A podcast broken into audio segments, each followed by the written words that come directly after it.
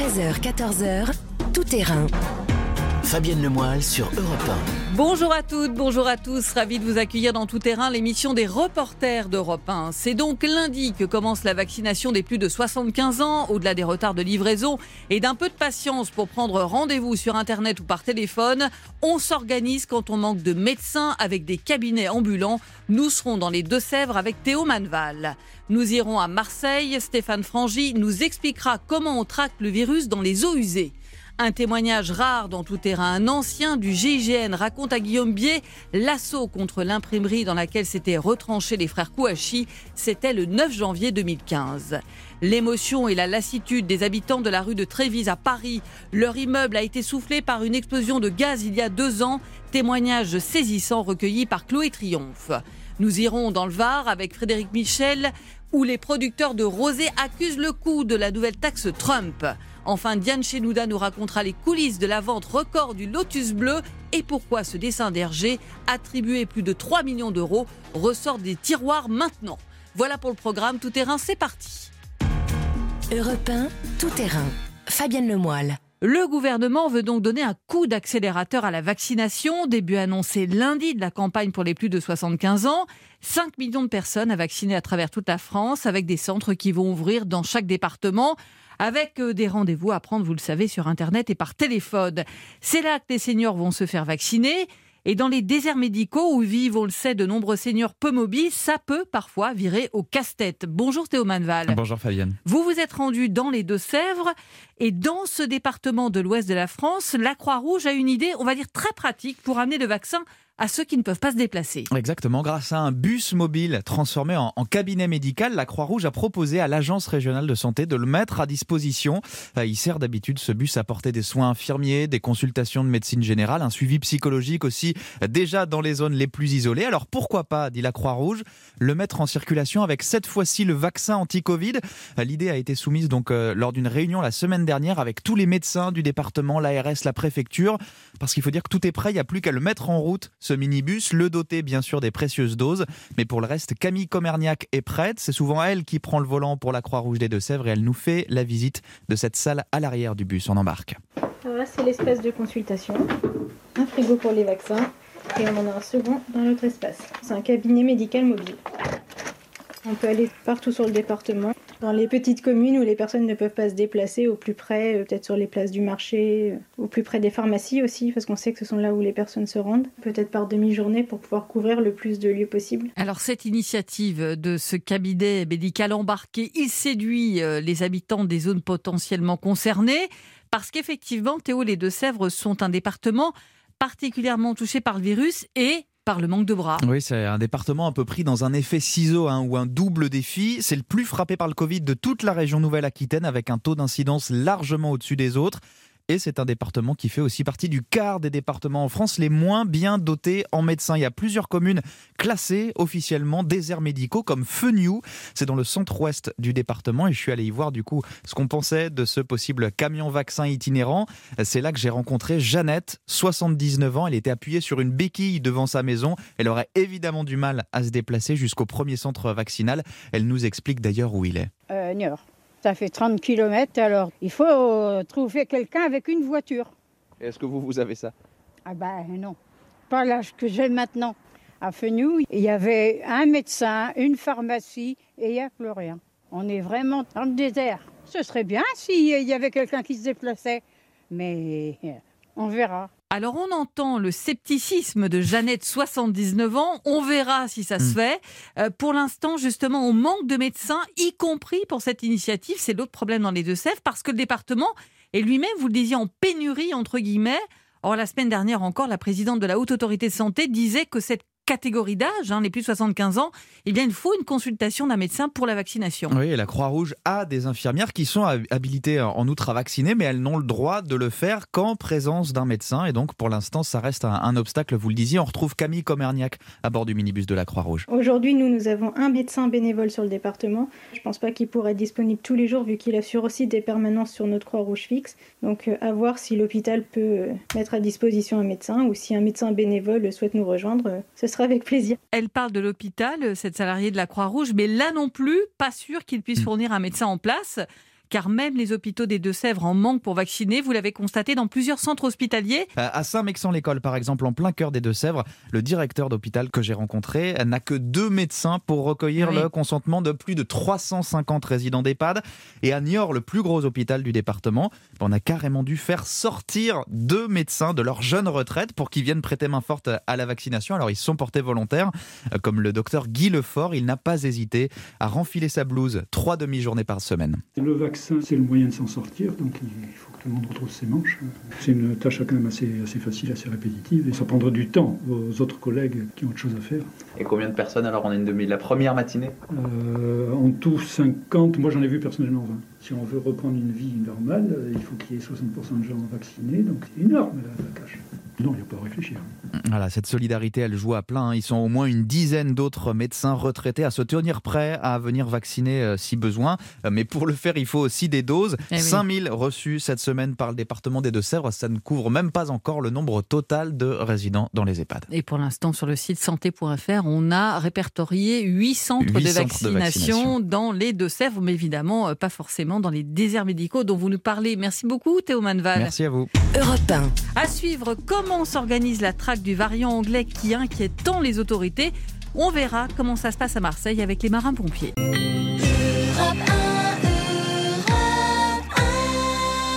Branle-bas de combat le week-end dernier à Marseille avec la découverte d'un possible cluster familial d'une vingtaine de personnes contaminées par le variant beaucoup plus contagieux, le variant anglais. Nous ne souhaitons pas que notre ville connaisse un cluster géant de virus mutants. C'est pour ça qu'on a réagi tout de suite quand euh, le ministre de la Santé nous a prévenu de la souche anglaise du virus mutant à Marseille. Nous avons déployé nos marins-pompiers pour tenter qu'il n'y ait pas de propagation du virus. Bonjour Stéphane Frangy. Bonjour. Déclaration, on vient de l'entendre à l'instant du maire de Marseille, c'était dimanche dernier. C'est vous qui avez suivi euh, ce qu'on a appelé la traque du variant anglais, avec donc en première ligne, disait le maire, les marins-pompiers. Euh, déjà, première étape, on cherche donc ce virus dans les eaux usées. Ça se passe comment? Et pourquoi ce sont les marins-pompiers qui sont en première ligne? Alors en fait à Marseille on a la particularité d'avoir cette unité de, pompiers qui est une unité de la Marine nationale et qui a elle-même une unité spéciale NRBC en fait pour les risques nucléaires, ba- bactériologiques, radiologiques, chimiques et qui a déjà tout un plateau euh, technique, toute une expertise là-dessus ce qui permettait déjà donc de se lancer euh, rapidement dans toutes ces euh, analyses.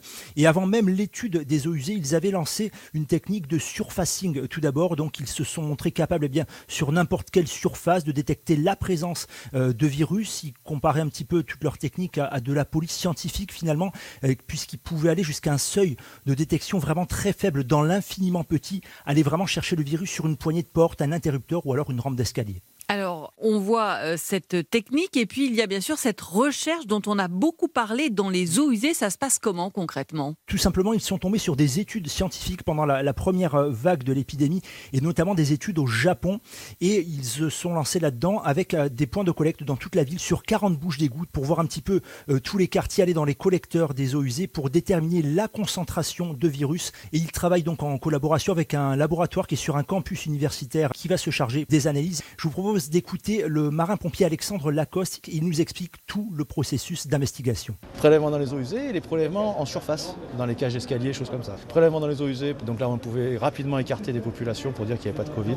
Et quand on avait du positif, on a fait les cages d'escalier et on va aller au plus précis. Et derrière, après on a dit, bon ben à tel étage il doit y en avoir. On a envoyé des équipes pour tester. On peut voir sur 300 personnes s'il y a quelqu'un qui l'a ou pas quand on va faire les eaux usées au bas d'un immeuble. Qu'est-ce que ça donne en fait comme indication euh, les eaux usées Bah voilà, on le comprend bien, on est dans la prédiction hein, tout simplement, euh, puisque euh, quand on est infecté au tout début, il y a des traces dans l'organisme, puisque le virus est très tôt euh, présent et en forte concentration dans les selles bien avant l'apparition des, symptômes, près d'une semaine avant. C'est quand même précieux. Le, le contre-amiral des marins-pompiers décrit tout ça finalement comme une guerre de mouvement. Et ça permet justement d'établir une carte pour voir si effectivement il y a une présence plus importante dans les eaux usées du virus. Ça veut dire que l'épidémie est en train de gagner du terrain ou au contraire, s'il y a moins de présence du virus, qu'elle est en train de régresser. Exactement, et une carte avec un code couleur qui va du vert au rouge. Euh, les indications en début d'année n'étaient pas très bonnes et finalement cette semaine, euh, grosse surprise, on a une carte qui est plutôt rassurante. Nous n'avons plus de zone rouge euh, dans Marseille, notamment dans les campus universitaires qui étaient suivis de très près. Alors on a bien compris que cette recherche dans les eaux usées permet d'avoir un temps d'avance sur l'évolution des contaminations, mais ça ne permet pas à proprement parler de trouver le variant anglais, celui qui est beaucoup plus contagieux. Comment on fait pour le traquer?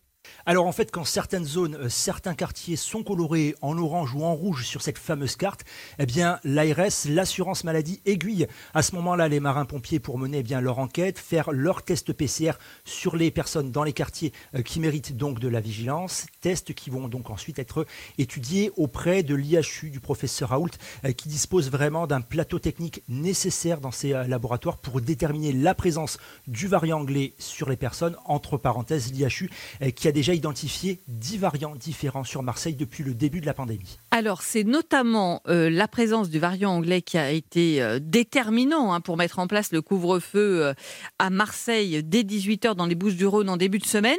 Une décision d'ailleurs, vous nous l'aviez fait entendre dès dimanche dernier, pas très bien accueillie par les Marseillais. Bah, à voir si ça fait pas du coup plus de personnes qui sortent au même moment, euh, à 17h pour les courses par exemple. Je vois pas trop l'utilité. Ça c'était il y a une semaine, une semaine plus tard on en est où à Marseille euh, Comment on s'organise et la ville ressemble à quoi? C'est assez compliqué, euh, il y a toujours ce, rejet, que ce soit de la population, des commerçants, des politiques, un grand rush bien sûr en, en fin d'après-midi sur les routes, dans les grandes surfaces notamment, et on même qu'il puisse y avoir des effets euh, pervers à se créer ces concentrations dans les grandes surfaces. C'est ce que vous notiez d'ailleurs dans votre reportage diffusé hier matin. Sabrina a pris un jour de congé pour faire ses courses en début d'après-midi, en pleine semaine, pour éviter le rush de fin de journée. À 17h30, 18h dans la fermeture, il y a trop de monde, monsieur. Du monde de fou, hein, franchement. À la caisse, c'est la misère pour passer. Et aujourd'hui, j'ai pris une journée pour faire mes courses à mes enfants tranquille. J'ai pas le choix. Des courses pour deux semaines, là. Hein. Comme ça, je retourne plus à Carrefour, ni au champ, ni rien du tout. Hein. Car oui, avec cette fermeture anticipée, les deux dernières heures d'ouverture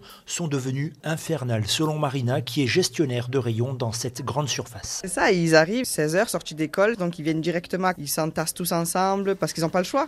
Et ça se traduit comment autrement, euh, Stéphane, ce couvre-feu désormais à 18h alors ça fait quelques jours, à peine hein, une semaine, euh, et on commence mais chaque jour à, découvrir d'autres conséquences hein, de ce passage du couvre-feu à, 18h pour les petits boulots des étudiants qui euh, sont privés ben, notamment de, de, travail intérimaire dans ces grandes surfaces, dans les supermarchés. Merci beaucoup Stéphane Frangy. Merci à vous.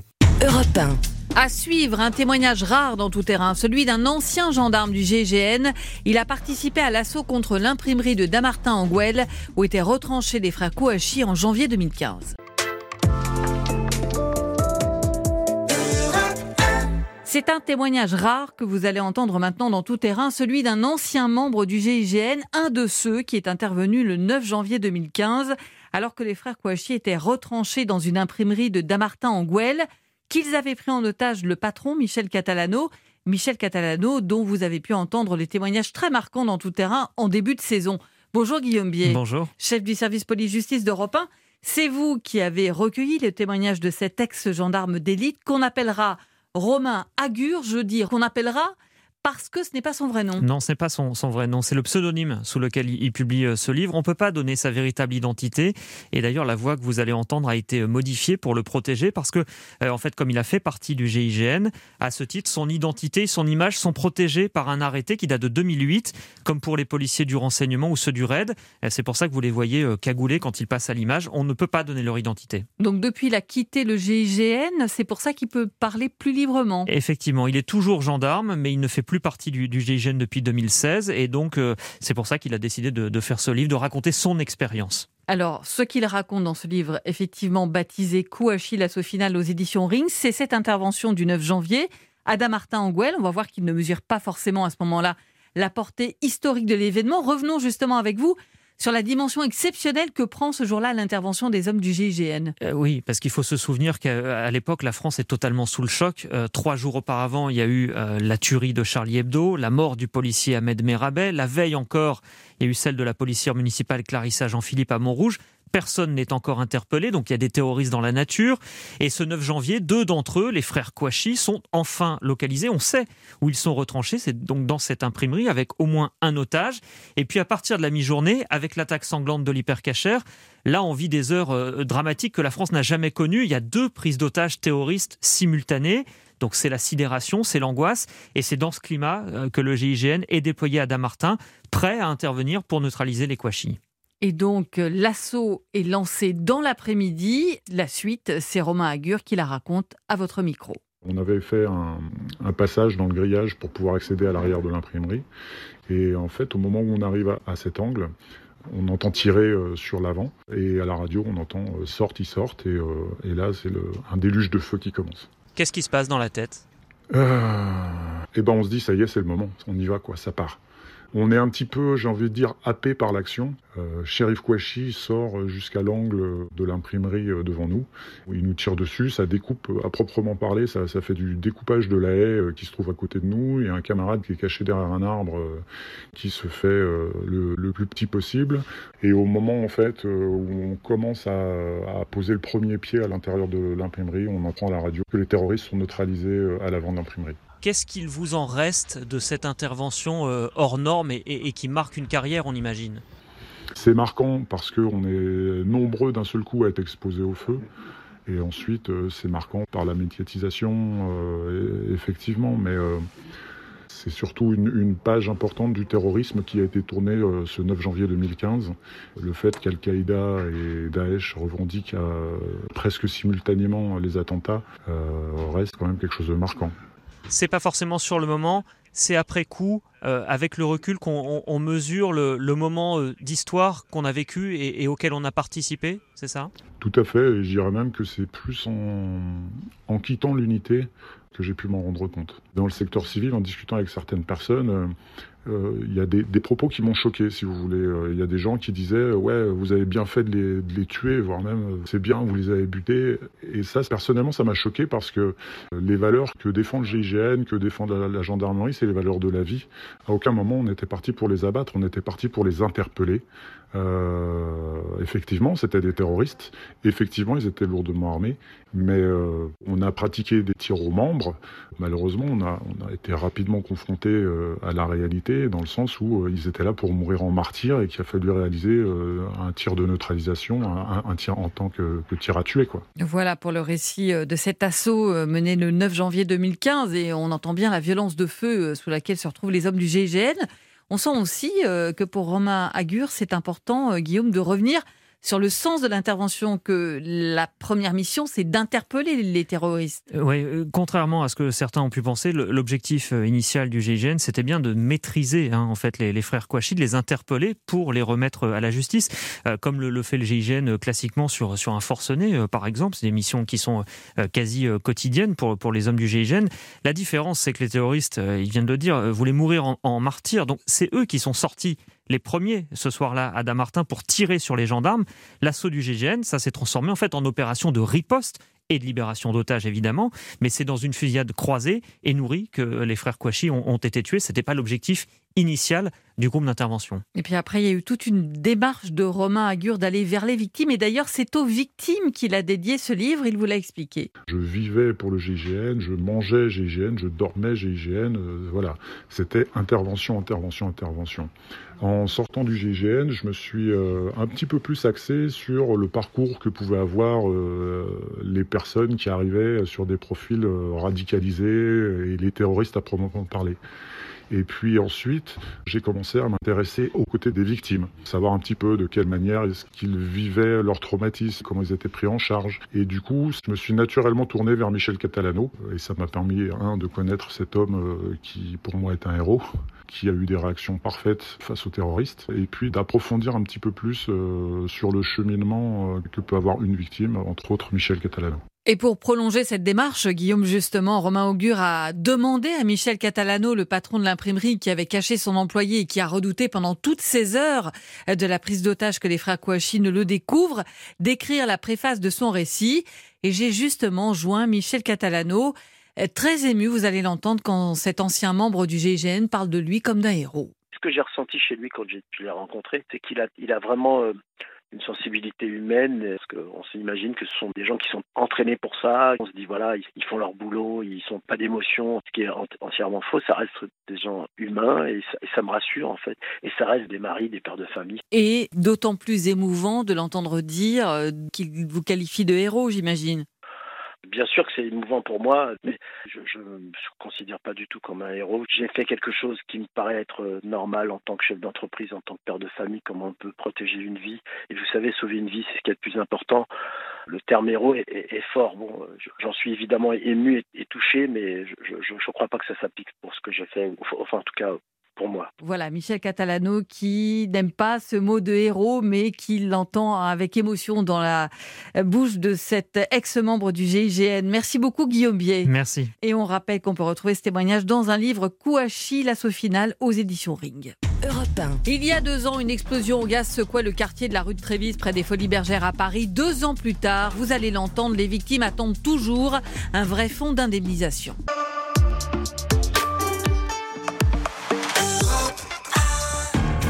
Europe 1, tout terrain. Fabienne Lemoyle. C'était il y a deux ans, le 12 janvier 2019, juste avant 9h, un samedi matin. Une explosion secoue la rue de Trévise dans le 9e arrondissement de Paris, près des Folies Bergères. Bilan terrible, quatre personnes tuées et une soixantaine de blessés dans la rue. Un traumatisme pour les victimes qui chaque année reviennent pour rendre hommage à ceux qui ont perdu la vie ce jour-là dans cette explosion au gaz.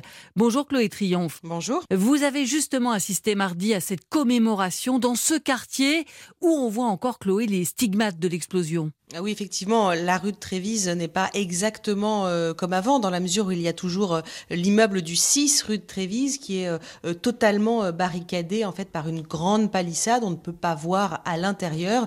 Et sur cette palissade, d'ailleurs, il y a comme un témoignage. Ce sont des, des photos de l'état des appartements dévastés avec de l'architecture, des trous béants dans l'immeuble. Donc, on ne peut pas passer dans cette rue de Trévise euh, sans se rendre compte de ce qui s'est passé à cet endroit-là. Et donc, lors de cette cérémonie, vous avez pu rencontrer des habitants de l'immeuble, je le disais, toujours très marqués. Oui, euh, cette euh, cérémonie, en fait, elle leur permet à ces habitants de, revenir ensemble sur place. Ça crée une sorte d'émotion collective pour eux. Et, devant cet immeuble, je vous l'ai dit, qui est vraiment éventré, eh bien, euh, j'ai rencontré un couple et le fils de leur voisine de 92 ans, euh, qui, en répondant à mes questions, en exprimant aussi leurs demandes, leurs difficultés deux ans après, ont aussi laissé libre cours à leurs souvenirs. Je vous propose d'écouter leur dialogue. Nous habitions donc là aussi rue de Trévise au sixième étage. Là où il y a un morceau de rideau qui pend encore. Il pend plus, je crois, il a été enlevé. On n'aime pas tellement revenir, c'est tellement un autre monde. Et on plaide pour un fonds d'indemnisation, ce serait très important. Les victimes attendent. Quand on s'est retrouvé dans la rue, nous du sixième étage, on a été évacués par les fenêtres, par de l'autre côté là. Et quand on s'est retrouvé dans la rue, nous, on avait nos manteaux parce qu'on partait en voyage. On partait à Lyon, on allait prendre le train bêtement. Mais il y avait des tas de gens qui étaient en robe de chambre, euh, nus dans la rue. Enfin, je me rappelle votre maman, Pierre, hein une vieille dame là de 90 ans dans sa robe de chambre. Bah, elle a dû descendre l'échelle des pompiers toute seule, comme une grande, à 90 ans. Ça fait 57 ans qu'elle vivait là. Moi, je suis né dans cet immeuble. Voilà, donc moi, j'espère de tout cœur qu'en décembre 2023, elle sera là et qu'elle pourra réintégrer son, immeuble. Elle euh, fait preuve d'une dignité euh, bouleversante pour moi et mon frère, hein, voilà, qui est absolument exemplaire. Et c'est vrai qu'autour de nous, on a des gens pas très dignes, en fin de compte. Et à part euh, donc toute la copropriété qui est très solidaire, ça c'est extraordinaire. On a la mère. Mille merci à Madame Berkeley qui vraiment nous soutient et c'est euh, indispensable et tellement réconfortant pour nous. Après, euh, côté assurance, c'est quand même euh, plutôt un désastre. Ils font le minimum, mais sinon ils ont tendance à tout minimiser. Pour nous, notre déménagement n'est pas encore fait. Et, depuis deux ans, euh, ça subit le froid, l'humidité. Et en fin de compte, on a l'impression d'être non seulement victime de l'explosion, mais on est doublement victime, triplement victime des assurances, de la justice, de la lenteur administrative. Donc c'est un cauchemar et il faut tenir psychologiquement et, donc euh, physiquement aussi. Est-ce que vous pensez que vous retournerez dans votre appartement un jour? Mon mari dit oui, moi je ne sais pas. Oui, mais pas avant 3 ou 4 ans. Pas avant 3 ou 4 ans. Euh, un autre habitant parle de 2023 pour réintégrer l'immeuble. Ça ressemble à quoi euh, si on entre, entre guillemets, à l'intérieur de l'immeuble aujourd'hui? Eh ben, Un immeuble qui a subi une explosion. Euh, je vous laisse écouter quelqu'un qui va décrire tout ça beaucoup mieux que moi, puisqu'il s'agit de la photographe qui a réalisé toutes les photos qui sont exposées euh, sur la palissade qui protège l'accès à l'immeuble. Écoutez Julie Ancio. Tous les appartements ont été impactés et euh, il y a eu des destructions partout. En revanche, dans les derniers étages, on a plus l'impression qu'il y a eu un ouragan que tout est cassé, tout le, sol est jonché d'objets, etc. Mais euh, c'est pas du tout la même sensation qu'on a quand on est dans les étages du bas. Par exemple, le monsieur qui habitait juste au-dessus de la boulangerie au premier étage, lui, il a carrément plus d'appartement. Il avait décidé de pas dormir là parce qu'il attendait un lit qu'il n'a pas reçu à temps. Mais en fait, il a emménagé toutes ses affaires la veille de l'explosion et lui, il a carrément plus de sol, il a plus rien. C'est très très impressionnant. Et la jeune fille qui était euh, au premier étage de l'autre cage d'escalier, c'est pareil. Elle, euh, il y a des d'énormes trous. Elle avait plus de salon, plus de salle de bain. Et euh, ce qui reste des chambres des enfants et de sa chambre est dans un état indescriptible. Partout, oui, on a cette sensation de vie arrêtée. Et c'est un peu comme quand on regarde les images à Tchernobyl, où on a cette sensation d'horloge arrêtée, de photos d'enfants qui traînent recouvertes de poussière. Il y a encore la vaisselle. Chez Harpy Paro, ma voisine du dessus, il reste les traces du petit déjeuner avec la tartine qui a noirci. C'est très, très impressionnant. Et c'est pour ça que dans l'exposition, moi, j'ai aussi tenu à ce que euh, n'ait pas que des images de parties communes qui sont très, très impressionnantes parce qu'on voit la structure de l'immeuble, mais qu'on arrive aussi à garder des images des intérieurs parce que euh, c'est ça qui est émouvant, c'est ça qui parle aux gens. Ici, Julie Ancio parle si bien, euh, donc cette photographe de cet immeuble, c'est qu'elle y a vécu. Effectivement, c'est l'histoire dans l'histoire. Elle y a habité huit ans avant de vendre son appartement lorsqu'elle attendait son troisième enfant. Elle a gardé des amis, des connaissances, et puis finalement, son travail lui a, en l'occurrence, permis de, de, participer avec les autres habitants à cette histoire collective et on perçoit vraiment leur solidarité à tous. Mais ce dont je voudrais vous parler aussi, c'est la très grande lassitude des victimes. Parce que mm. deux ans après, vous l'avez compris, bon, l'immeuble est, à peine accessible, il, n'est pas réhabitable avant euh, des années et j'avais rencontré Vanessa Mallet, l'une des habitantes. Deux ans après, ça ressemble à euh, ce que c'était euh, il y a deux ans. Et justement, on n'en peut plus, c'est long parce que euh, tout est géré par un, espace-temps qui est l'espace-temps juridique, administratif, mais pas un espace-temps humain de victime. Et de se dire ça doit continuer comme ça jusqu'à ce qu'on trouve un responsable, c'est dix ans, c'est juste insupportable. C'est-à-dire que les gens craquent, les gens sont fatigués. Cette deuxième année est presque plus dure que la première année parce qu'on se rend compte à quel point c'est dur, c'est long. Beaucoup de gens rencontrent des situations financières extrêmement difficiles, des pertes de job, les frais médicaux. Euh, ok, nos loyers sont payés, mais il a fallu remeubler, il a fallu tout racheter, canapé, lit, enfin tout, 100% de votre vie. Nous, on n'avait même pas de carte d'identité, donc on est parti sans rien, sans rien. Voilà, on en est où sur le plan des indemnisations? On entend euh, effectivement cette victime qui dit que les loyers euh, des nouveaux logements sont payés, mais autrement pour le reste, euh, qu'en est-il de la procédure judiciaire? Bah, vous les avez entendus, hein, pour les indemnisations, ils ne sont pas très avancés. C'est ce que détaille d'ailleurs l'une de leurs avocates, maître Elsa Crozatier.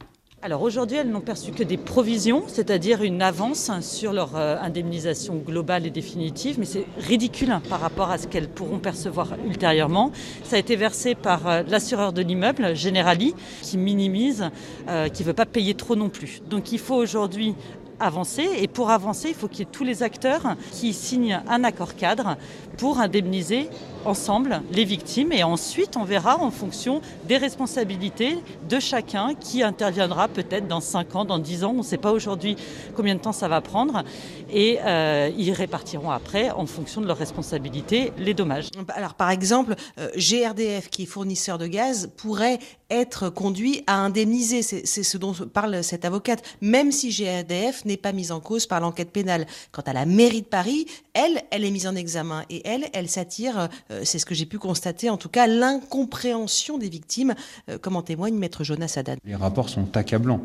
Je cite un rapport hein, qui dit très clairement que si la cause de l'affaissement du trottoir qui a provoqué l'explosion avait été recherchée, l'explosion aurait été évitée. Donc ce rapport est absolument accablant. Il met en cause la mairie de Paris. Pourtant, la mairie de Paris essaye, si vous voulez, de totalement sortir de toute responsabilité alors que d'un autre côté, euh, on nous jure la main sur le cœur euh, qu'on va aider à l'indemnisation des victimes. Donc ce double discours est assez insupportable. Quand, des gens sont élus, on parle de responsables politiques. Moi, j'ai l'impression qu'ils sont très très politiques, mais ils ne sont pas du tout responsables. Donc si on comprend bien, Chloé Triomphe, la principale piste, effectivement, pour expliquer cette explosion au gaz, euh, c'est un défaut d'entretien des canalisations, c'est ça? Ce n'est pas exactement ça. Euh, l'une des pistes, c'est effectivement que euh, l'affaissement du trottoir, l'affaissement progressif, eh ben, finalement a conduit à, mettre du poids sur la canalisation de gaz qui était en dessous et à la faire exploser, ce qui a conduit à, ce dramatique euh, accident. Alors, vous parliez de la mise en examen de la mairie de Paris. On parle bien de la mairie de Paris, de la mairie centrale, pas de celle de l'arrondissement Oui, effectivement, parce que euh, euh, les, avocats de la mairie de Paris, euh, dans, le dossier pénal, vous imaginez bien qu'ils n'étaient pas là lors de la commémoration cette semaine. C'était vraiment ni, le lieu ni le moment. Mais il ne faut pas les confondre avec la maire d'arrondissement. Vous avez entendu les habitants. ils lui sont très reconnaissants de, de, la proximité et de l'aide qu'elle leur a apportée. Alors, j'ai tout de même appelé l'avocate de la mairie de Paris en tant personne morale, celle qui est mise en examen, maître euh, Sabrina Goldman, m'a répondu que, euh, d'une part, sur le fond, la mairie de Paris conteste absolument toute faute, toute responsabilité dans l'explosion. Euh, elle estime que lors de l'affaissement du trottoir, il n'y avait pas d'indice qui permettait de penser que ça conduirait à abîmer la canalisation de gaz. C'est l'enquête judiciaire qui, au terme d'un débat d'experts, aura le dernier mot. Et puis sur l'indemnisation, maître Goldman réfute aussi toute mauvaise volonté de la part de la mairie. Merci beaucoup Chloé Triomphe et donc à suivre, puisqu'on l'a bien compris, deux ans après, pour l'instant, effectivement, toujours pas de procès euh, à venir et audiencé. Merci Chloé. Merci. Europe Nouveau coup dur pour les viticulteurs varois. Voilà leur rosé surtaxé pour entrer sur le marché américain. On vous explique pourquoi dans un instant. Europe tout terrain. Fabienne Lemoyle. Nouveau coup dur cette semaine pour les viticulteurs français avec un cadeau d'au revoir de l'administration Trump dont il se serait bien passé. Voilà désormais en effet tous les spiritueux et vins tranquilles taxés à l'entrée aux États-Unis plus 25%. C'est la deuxième salve, car désormais les droits de douane visent également la vente de vin en vrac et d'alcool à base de vin comme le cognac. Et le changement d'administration à Washington avec l'arrivée de Joe Biden ne devrait rien changer à court terme. Bonjour Frédéric Michel. Bonjour Fabienne, bonjour à toutes et tous. Correspondant dans le Sud-Est, dans le viseur des Américains, il y a notamment le rosé dont les Américains justement sont très friands. Oui, effectivement, hein, les États-Unis sont le principal client à, l'export. Hein. la moitié des exportations de vin de Provence a pour destination le continent euh, nord-américain. Cela représente des millions de bouteilles, hein, puisque la production totale est estimée à, 30 millions de bouteilles, hein, principalement du rosé à 90%. Et c'est du rosé que l'on vend aux États-Unis. D'ailleurs, sans chauvinisme, hein, les plus beaux rosés du monde sont produits ici en Provence. Alors évidemment, pour les viticulteurs qui ont misé sur le marché américain, la taxe Trump fait mal, moins 12% de ventes en volume en 2020. Et cette deuxième salve va encore compliquer la vente de nos vins aux États-Unis. Brice Aymar est le directeur du Conseil interprofessionnel des vins de Provence. Le problème de cette deuxième salve, c'est qu'elle taxe les vents en vrac. Donc ça va impacter une partie de la stratégie que nos adhérents avaient mis en place pour contourner la taxe en expédiant le vin en vrac. Et on sent en plus qu'on est euh, la victime collatérale d'un jeu entre Boeing et Airbus qui ne s'arrête pas. C'est vrai que derrière l'aéronautique, il y a deux grosses boîtes, mais la viticulture, c'est 1,3 euh, milliard d'exportations. Alors c'est pas une grosse boîte, c'est euh, des milliers d'entreprises. Alors peut-être que c'est moins important médiatiquement, mais budgétairement, c'est très important aussi.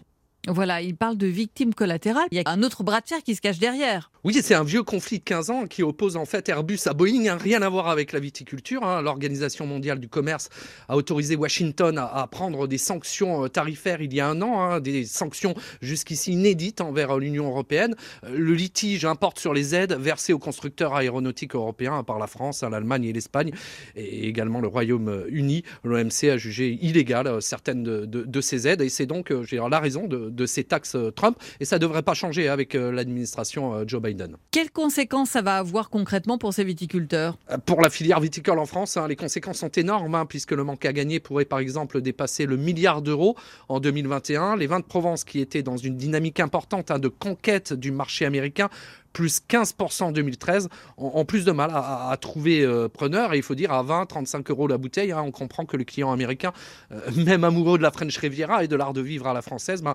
hésite. Et c'est pour ça euh, qu'il a fallu resserrer les boulons hein, à tous les niveaux pour éviter une flambée des, des, prix. Jean-Jacques Bréban est producteur du côté de Brignoles. Il préside également le Conseil interprofessionnel des vins de Provence.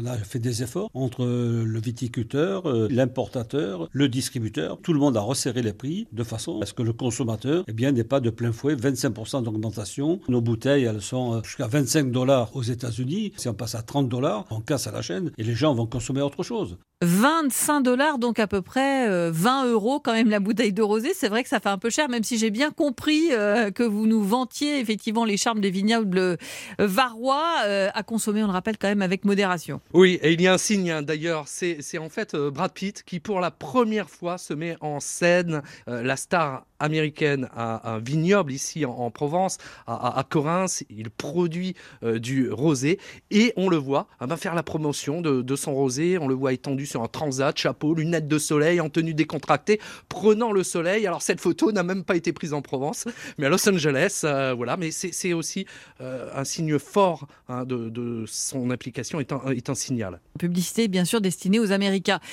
en plus, cette crise vient s'ajouter à la crise sanitaire. Oui, et la principale inquiétude, hein, notamment pour les petites caves, hein, ce n'est pas cette taxe Trump, mais euh, c'est le fait de ne pas vendre ici en France euh, avec la crise sanitaire. Ils ne travaillent plus avec les restaurateurs et, les cafetiers. C'est un marché essentiel pour toutes ces petites entreprises hein, euh, qui travaillent principalement en direct. Merci beaucoup Frédéric Michel. Et d'ailleurs, Bruno Le Maire a dit que la viticulture française allait bénéficier elle aussi des aides de l'État. Donc à suivre. Merci beaucoup Frédéric. Merci à vous. Europe On marque une pause et on vous raconte dans un instant les coulisses de la vente record de la couverture du Lotus Bleu. 3 200 000 euros déboursés par un collectionneur mystère, fan d'Hergé.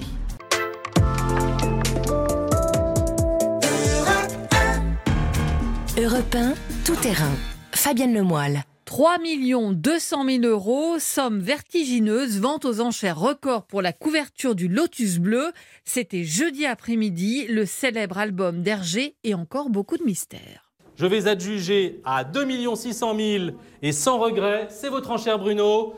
Adjugé 2 600 000 cette pièce est le nouveau record mondial pour une pièce dans l'univers de la bande dessinée. Bonjour Diane Chenouda. Bonjour Fabienne, bonjour à tous. On va tout de suite apporter une précision. Je disais 3 200 000 euros, et là on entend 2 600 000. C'est parce que bah, il y a les frais, effectivement, qui viennent s'ajouter pour cette vente. Absolument. Voilà. Alors quel engouement, en tout cas, autour de ce fameux Lotus bleu avec cette vente record chez Arcurial jeudi.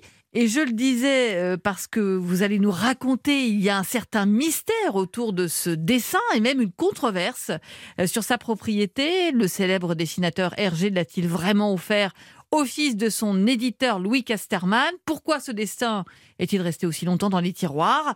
En tout cas, pour parachever le mystère, on ne sait toujours pas qui a déboursé cette somme. Oui, c'est vrai. On ne sait pas qui est l'acheteur, mais on sait que c'est un collectionneur privé. Voilà, c'est la seule chose qu'on sait, qu'il est forcément très fortuné. Alors, il y a très peu de collectionneurs hein, dans le monde qui peuvent s'offrir un tel trésor dans la bande dessinée à ce prix-là. Il serait une petite vingtaine en tout. Alors, ça pourrait être euh, un collectionneur chinois. Pourquoi? Euh, C'est ce que m'a dit un expert, car la Chine est presque le deuxième pays de Tintin. Les jeunes Chinois pense même que Tintin est ah. chinois. C'est assez euh, fou.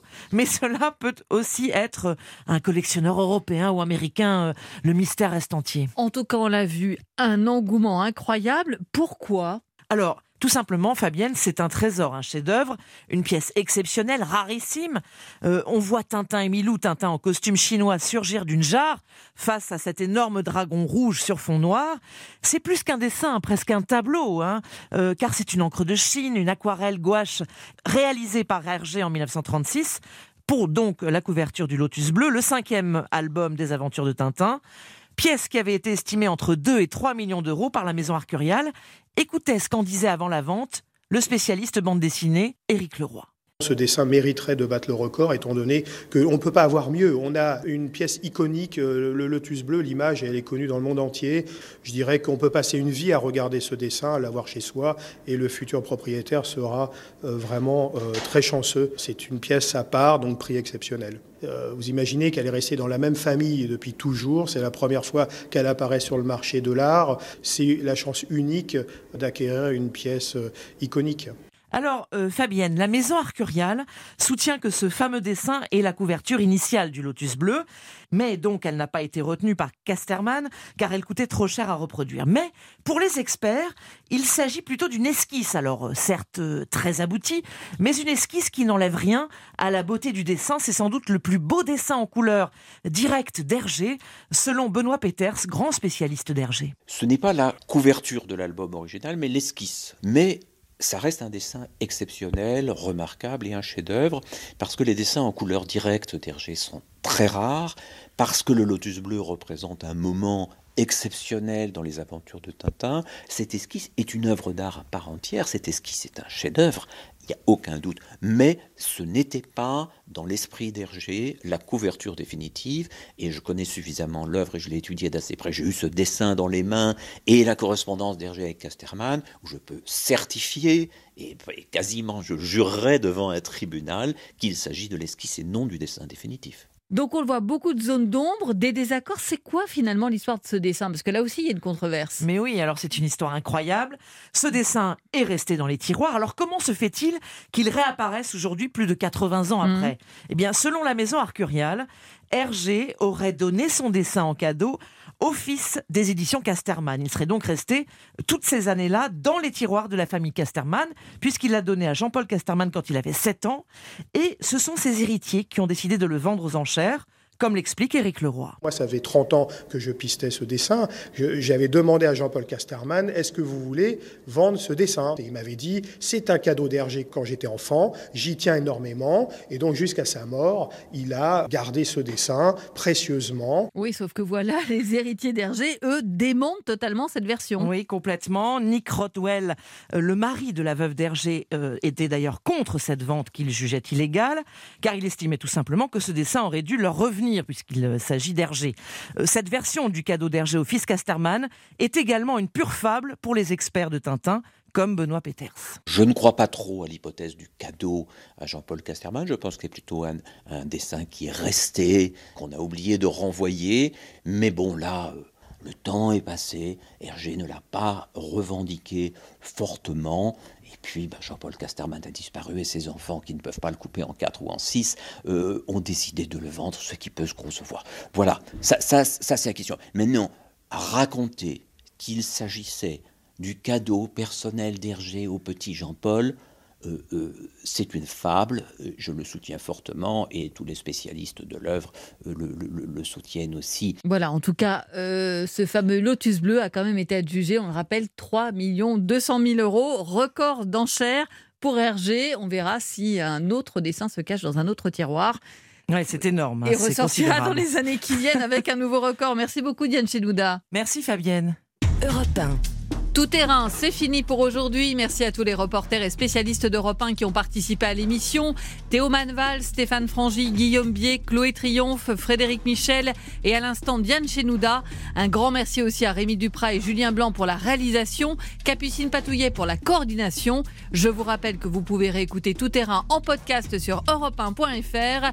Dans un instant à 14h clap. Bonjour Mathieu Charrier au programme aujourd'hui. Bonjour Fabienne, bonjour à tous. Et bien écoutez, aujourd'hui on va s'intéresser à l'histoire du film Mignonne. Vous en avez peut-être entendu parler, il était sorti en France au milieu de l'été dernier.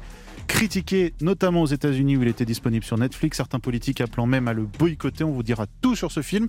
Et aujourd'hui, c'est Pierre Ninet qui s'est prêté à notre questionnaire Les films de ma vie et qui nous racontera tous ses souvenirs de cinéma. Merci Mathieu et à tout de suite. Fabienne Lemoyle sur Europe 1.